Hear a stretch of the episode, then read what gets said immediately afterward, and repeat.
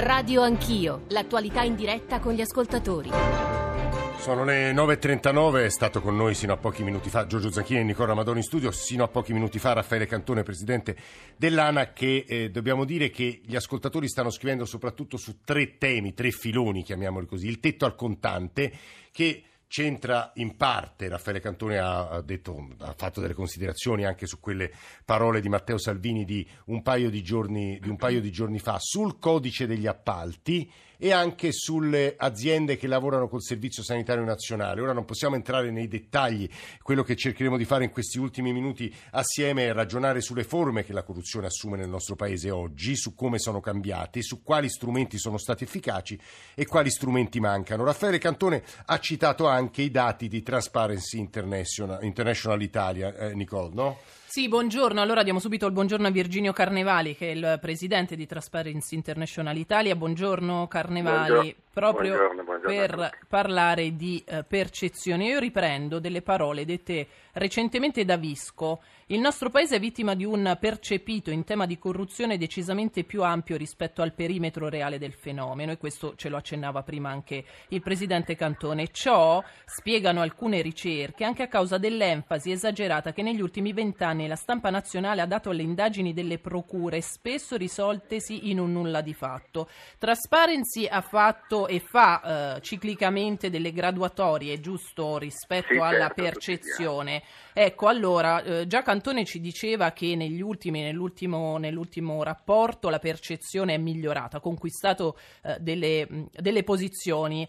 Eh, ci spieghi un po' come, come, funziona anche il rapporto tra percezione e sostanza poi della corruzione in Italia? Beh sì, dunque, eh, sì, sono diciamo vari anni, sono almeno 5-6 anni che la situazione in Italia eh, lentamente, lentamente migliora. Quest'ultimo anno c'è stato un, balzo abbastanza importante e questo dimostra che eh, tutte le, le cioè, ciò che è stato messo in atto, la legislazione, il sistema, la stessa, la stessa ANAC stanno dando una sensazione che si stia migliorando qualcosa. E qui c'è il solito discorso tra il percepito e il reale, lo, lo si dice anche sui reati. reati Ma perché si percepisce così forte la corruzione in Italia? Si, percepisce così forte prima di tutto perché ce n'è tanta. Mm. Quindi fatto, fattore base. Ce n'è tanta, ce n'è più che negli altri paesi europei?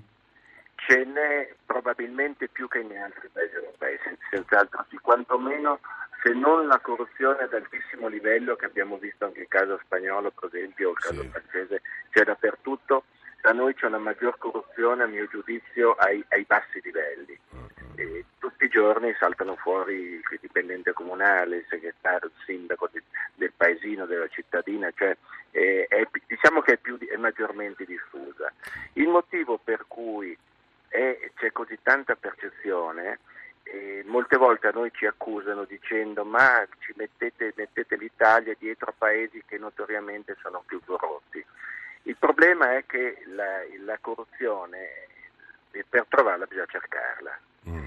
Ci sono dei paesi sicuramente molto corrotti più di noi, davanti a noi, però dove la corruzione non viene cercata e non viene trovata, eh. per cui la percezione ovviamente è più bassa. Noi grazie a Dio abbiamo, secondo me, la miglior magistratura inquirente, la più indipendente e la migliore forza di polizia che abbiamo che ci siano in Europa. Questo sia da un punto di vista della corruzione sia da un punto di vista dell'antimafia che, che di tutto. Per cui è chiaro che in Italia la corruzione viene cercata molto. Quindi c'è molta attenzione anche dell'opinione pubblica sulla corruzione. E questa è una nota... Questo, certo. fa salire la percezione. La, la, percezione, lei ce lo diceva che c'è anche diciamo, a, a più basso livello. Io eh, volevo leggere invece delle, una piccola ricerca, un'indagine in realtà dell'Istat che dice un italiano su 13 almeno una volta nella vita si è visto chiedere dei soldi in cambio di un favore. Ad uno su 27 è stato offerto denaro per il loro voto alle elezioni, una su quattro infine conosce una persona che è stata raccomandata. E questi sarebbero appunto i numeri della, della corruzione. pervasività. Esatto, è una, un'indagine fatta su un campione di 43.000 persone tra i 18 e gli 80 anni, quindi molto, molto relativa, però è per capire appunto anche l'importanza della percezione. Alberto Vannucci, buongiorno. Buongiorno, buongiorno a voi. Professore di scienza politica all'Università di Pisa, ha dedicato moltissimi studi proprio alla corruzione, in maniera particolare politico-amministrativa, e ha scritto tantissimi lavori, anche Atlante della corruzione, e, co- e coordina tra l'altro un master proprio per la prevenzione della corruzione. Vannucci, che cosa ci racconta, eh, ritornando un po' all'inchiesta dello stadio eh, della Roma, che cosa ci racconta questa indagine della Procura rispetto appunto ai meccanismi corruttivi? Eh, è una vicenda estremamente interessante, mm, in qualche modo dà, dà una conferma di quello che è emerso. Eh, Aspetti, professore, la, sen- la, sentiamo male, se si può spostare perché la ah, linea è un provo, po' disturbata. Sì, provo, provo, provo a spostare. Sì. Magari... Aspetti professore, la richiamiamo perché cerchiamo una linea, un luogo migliore. Nel frattempo salutiamo Beniamino Migliucci che è Presidente dell'Unione Camere Penali. Avvocato, benvenuto, buongiorno. Buongiorno a voi. E facciamo ascoltare eh, all'avvocato Migliucci la voce di Massimiliano che è un ascoltatore collegato da Roma. Massimiliano, buongiorno, benvenuto. Massimiliano, buongiorno a tutti. Buongiorno, sì. buongiorno, buongiorno, sì, sento benissimo. Buongiorno a tutti. Scusate un po' di emozione. Non si preoccupi. Vada, vada. Ma guardi, io avevo mandato un messaggio vocale poco fa, ma eh, devo dire col sorriso sulle labbra, perché rispondevo un po' alla, alla, um, alla, questione dei vostri ospiti che parlavano di semplificazione. Allora, io mi occupo di mh, mm, attività commerciale, sì. eh, sono stato per anni nella fornitura di beni strumentali e da poco mi occupo di servizi e è sempre stato molto divertente vedere con quale fantasia vengono applicati certi regolamenti che riguardano appunto l'acquisizione di beni o di servizi da parte della pubblica amministrazione, in particolare sulle forniture sotto soglia. Ora è ovvio che questo eh, eh, svicola un po' dal discorso della corruzione, mm. però era divertente. Cioè, ma perché come... che succede? Ma succede che un'amministrazione che sostanzialmente avrebbe la facoltà di scegliersi il fornitore, sì. Fermo restando la corretta indagine di mercato rispetto alla verifica certo. dei prezzi, però ha la possibilità di scegliere il fornitore per quanto riguarda la qualità e l'affidabilità del servizio che deve erogare, in realtà si ricorre a espedienti a, a dir poco curiosi certe volte. Eh, per, per eh, dire, mettere eh, a gara infinita qualsiasi fornitura. Eh, cioè, noi abbiamo, riceviamo richieste di, di, offerta tramite il mercato elettronico della pubblica amministrazione eh. anche per forniture di 180 euro, che è una cosa Ma che perché accade? Ci spieghi questo, Massimiliano? Ma guardi, spiegarlo per me no, non è facile anche perché non ho la competenza dei vostri ospiti, però secondo me quello che succede è che chi è in buona fede ha veramente paura di fare le cose eh. perché non si sente nella possibilità di prendere una decisione senza che mm. questa possa essere... E, inve- e invece lo, lo squalo procede tranquillo. Mentre chi ha le mani libere continua probabilmente ad utilizzare sistemi che aggirano completamente questo. Eh, facevo il caso un po' curioso per me, ma forse per voi lo è meno, che addirittura per una fornitura pochi giorni fa si è ehm, una fornitura sotto soglia, tra l'altro, quindi inferiore ai 40.000 euro, ehm, praticamente si cercava di selezionare i fornitori e si è prevista la, possib- la possibilità che ci siano più di 90 offerte eh. e quindi in quel caso lì i fornitori sarebbero stati selezionati utilizzando le estrazioni del lotto. Madonna, e questo eh. sta su un capitolato di gara di un ente provinciale. No, a me fa ridere, no, non credo neanche che sia legittimo, però no, questo, il fornitore, la piccola azienda, non ha un interlocutore per segnalare questo che Guardi, capisco, capisco che il tema, il tema, sia enorme, non so se poi, insomma, non, non, non, non tanto Nicola e il sottoscritto e non siamo in grado di rispondere, ma non so neppure se i nostri ospiti siano in grado di entrare in tutti questi dettagli. Leggo soltanto da Facebook, Emanuela ci scrive un messaggio che penso possa essere importante. Per favore parlate della fatturazione elettronica che dal primo luglio coinvolgerà il settore dei subappalti. È importante che si sappia il perché è stato introdotto questo sistema di fatturazione, cioè controllare la filiera del subappalto. Vi prego ditelo perché nessuno attribuisce la giusta importanza importanza a questa essenziale innovazione che serve a contrastare l'evasione. In realtà, Avvocato Migliucci, Presidente dell'Unione Camere Penali, io credo che con lei sia opportuno fare un discorso più generale rispetto ai rischi di corruzione in Italia, ma anche tut- alle garanzie, alla tutela delle, delle, persone, perché poi c'è l'eterno rischio delle vacche tutte grigie, della notte eh, gheliana, chiamiamola così. Avvocato Migliucci. Sì, non c'è dubbio. Eh, noi siamo ormai abituati nel nostro Paese a eh, valutare le questioni magari prima ancora che vi sia un processo ed è bene eh, quello che voi dite oggi eh, bisognerebbe sempre ricordarci eh, che eh, per affermare delle responsabilità eh, occorre che venga celebrato un processo. Ehm, per quanto riguarda la corruzione, io credo che quello che anche ha detto l'ascoltatore Massimiliano sia in parte vero, cioè noi da una parte ehm, non abbiamo delle norme che siano chiare, semplici, eh, e che eh, siano di semplice intellegibilità. La corruzione si annida sempre laddove è necessario interpretare troppo. L'interpretazione crea e porta alla discrezionalità e spesso porta all'arbitrio.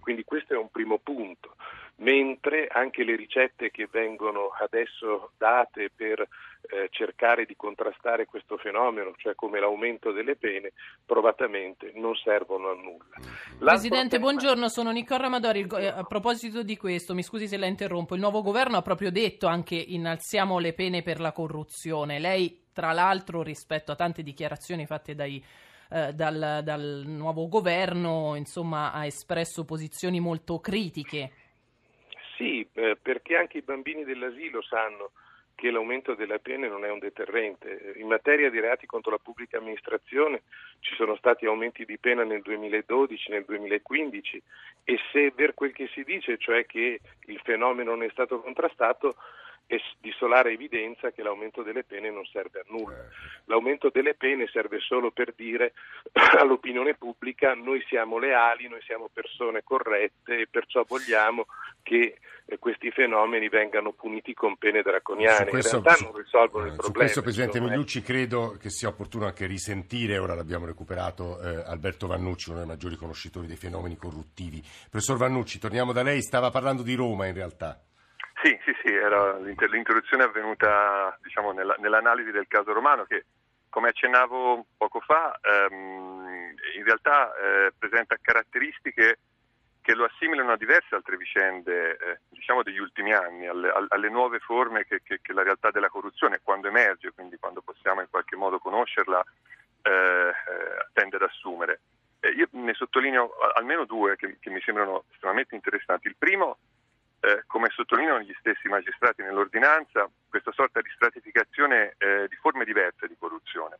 Quindi mh, dal punto di vista penalistico ovviamente si tratta di un reato, ma quando noi studiamo le modalità con cui in concreto eh, si, creano queste reti di relazioni, si, si scambiano le risorse oggetto appunto di mercimonio, eh, in realtà poi il, il fenomeno eh, diventa molto diverso. Ad esempio, una, una, distinzione che è stata fatta è quella tra una forma di corruzione, entrambe praticate tra l'altro, pulviscolare, mm. eh, che è quella per così dire di piccolo cabotaggio, la, la, la, la tangente monetaria, quindi sì. la, mazzetta, la bustarella che viene versata tipicamente al piccolo funzionario, appunto magari per accelerare una procedura o avere così un'interpretazione favorevole e invece quella che viene chiamata la corruzione sistemica, che era per così dire l'ossatura del, del sistema corruttivo che è emerso eh, nella vicenda appunto romana. e che ritorna anche in altre vicende, quindi è una sorta di fenomeno che si stratifica eh, adattandosi a, ai contesti diversi e in qualche caso, e questo come dire l'elemento forse che dà maggiori speranze, non riesce a penetrare no? la vicenda, che anche quella è stata eh, giustamente mm. sottolineata, del tentativo eh, di colonizzazione corruttrice di un contesto amministrativo nel nord a Milano che è stato respinto. Um, Ma qual è quella, il tipo di corruzione più difficile quindi da, da scovare? È sicur- sicuramente, sicuramente, quella sistemica, perché quella sistemica in qualche modo prima di tutto chiama in causa soggetti che hanno eh, competenze e risorse tali da riuscire, eh, da riuscire, spesso a dissimulare in modo molto ehm, efficace loro, la, la, natura illecita delle loro attività. I magistrati, eh, condivido quanto diceva eh, poco fa il Presidente di Transparency Carnevali, i magistrati italiani sono, hanno affinato le loro tecniche investigative, ma anche nella vicenda romana emerge che la tangente si smaterializza, non ci sono più le bustarelle né la corruzione sistemica. E infatti questo, di... su, su, questo Migliucci forse può dire qualcosa, eh, Vannucci torno, torniamo da lei fra pochissimo, sì, sì, perché certo. poi in queste, in queste, grandissime indagini eh, poi alla fine si risolvono spesso in un, in un nulla di fatto, Migliucci, Presidente. Ma sì, ma io credo che il professor Vannucci abbia ragione, però eh, chi come me per esempio ha partecipato anche eh, professionalmente alle vicende di mani pulite degli anni 90 per la verità non c'è nulla di nuovo sotto il sole. La corruzione era pubiscolare allora e c'era anche una corruzione sistemica ancora, quindi si tratta un po' di scoprire l'acqua calda e, questa, e questo tipo di corruzione eh, era eh, sia al sud che al nord, cioè il tema è che le modalità di corruzione sono sempre quelle, o c'è la corruzione per il piccolo funzionario con la tangente oppure ci possono essere modalità di corruzione che possono essere più eh, organizzate, eh, più studiate e che consentono poi anche evidentemente di essere meno eh, scoperte, meno alla luce del eh, sole. Scusa, Avvocato Miucci, a questo proposito, se e ora quel, dalle carte che leggiamo sui giornali, peraltro, sembrerebbero appunto esserci stati raccomandazioni, soldi, posti di lavoro, ma se il corrotto non mette in atto un provvedimento e materialmente non fa qualcosa, lì il reato non si configura o sbaglio? Ma io credo che bisogna un po' distinguere le cose, perché le raccomandazioni possono essere cose brutte, ma non necessariamente debbano integrare un reato, sono un malcostume del nostro Paese.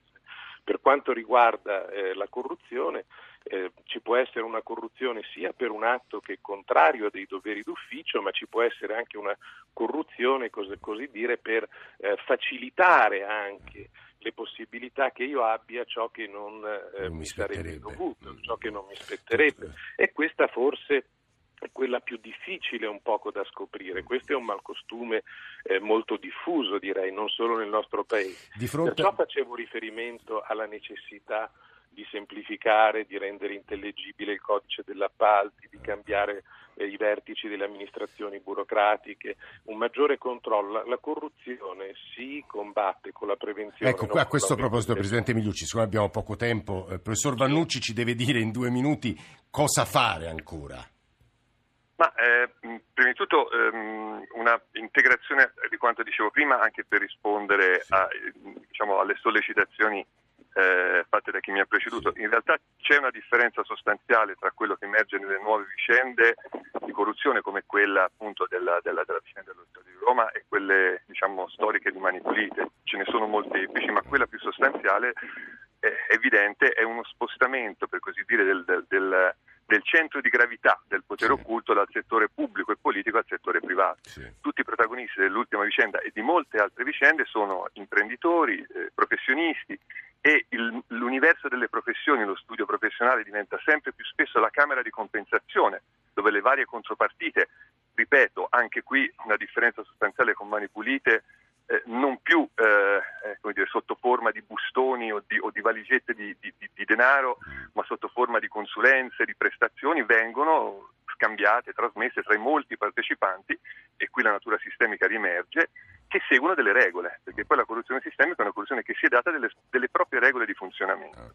Che cosa si può fare? Moltissimo, moltissimo. Eh, ehm, in realtà eh, la, la, diciamo la, anche qui il, il, suggerimento che veniva di una drastica semplificazione del quadro normativo è chiaramente e ovviamente condivisibile, eh, lo diceva già Tacito che le repubbliche più corrotte sono quelle dove si producono leggi a dismisura e l'Italia in questo senso è sicuramente all'avanguardia quanto a complessità. E, e poi un'altra e... cosa, abbiamo meno un minuto purtroppo professore. Sì. Eh, no, un, alt- un, altro punto, dicevo. Certo, un altro punto, da, un altro punto da, da, da, da sollevare sicuramente è quello di rafforzare i presidi, per così dire, di monitoraggio civico dal basso. Eh, noi guardiamo sempre al potere pubblico, un potere pubblico opaco, un potere pubblico corruttibile come, come la sede della corruzione, ma dimentichiamo spesso che il potere si corrompe quando manca una vigilanza da parte dei cittadini. Eh. E allora la mia, la mia, idea è che occorrerebbe rafforzare tutti quegli strumenti, per così dire, di anticorruzione dal basso. Ci sono adesso disponibili una serie di eh, misure che accrescono la trasparenza del funzionamento dell'apparato pubblico, eh, la possibilità di accedere ai dati, di, di, di avere informazioni su come la pubblica amministrazione opera. E quello che è ancora debole però è la, dire, la capacità da parte della, del, dell'opinione pubblica, della, del, cittadini di attivarsi, eh, di, di, di vigilare e informazioni. Eh, questo, questo... Mi, verrebbe, mi, verrebbe, da dire che la politica anticorruzione più efficace sarebbe quella di investire moltissimo nell'istruzione, eh. nell'istruzione pubblica, quindi creare un senso di cittadinanza che in qualche modo animi eh, l'azione di controllo e di responsabilizzazione da parte dei cittadini. Vannucci, Migliucci e Carnevali, grazie. Nicole eh, Ramadori e Giorgio Zanchini vi ringraziano molto per l'ascolto, siamo in chiusura di trasmissione di settimana. In console e alla radiovisione c'erano Alessia Colletta, Antonello Piergentili, Roberto Guiducci, Stefano Siani e poi eh, in redazione Radio Anch'io, Nicolo insomma la, l'avete sentita qui accanto a me, eh, Giorgio Zanchini, Alessandro Forlani, Francesco Graziani, Alberto Agnello, Adamarra, Maria Grazia Santo, Elena Zabeo. Eh, Mauro convertito in regia, adesso c'è il GR1, lunedì c'è Radio Anch'io Sport. Grazie a tutti per l'ascolto, buon fine settimana.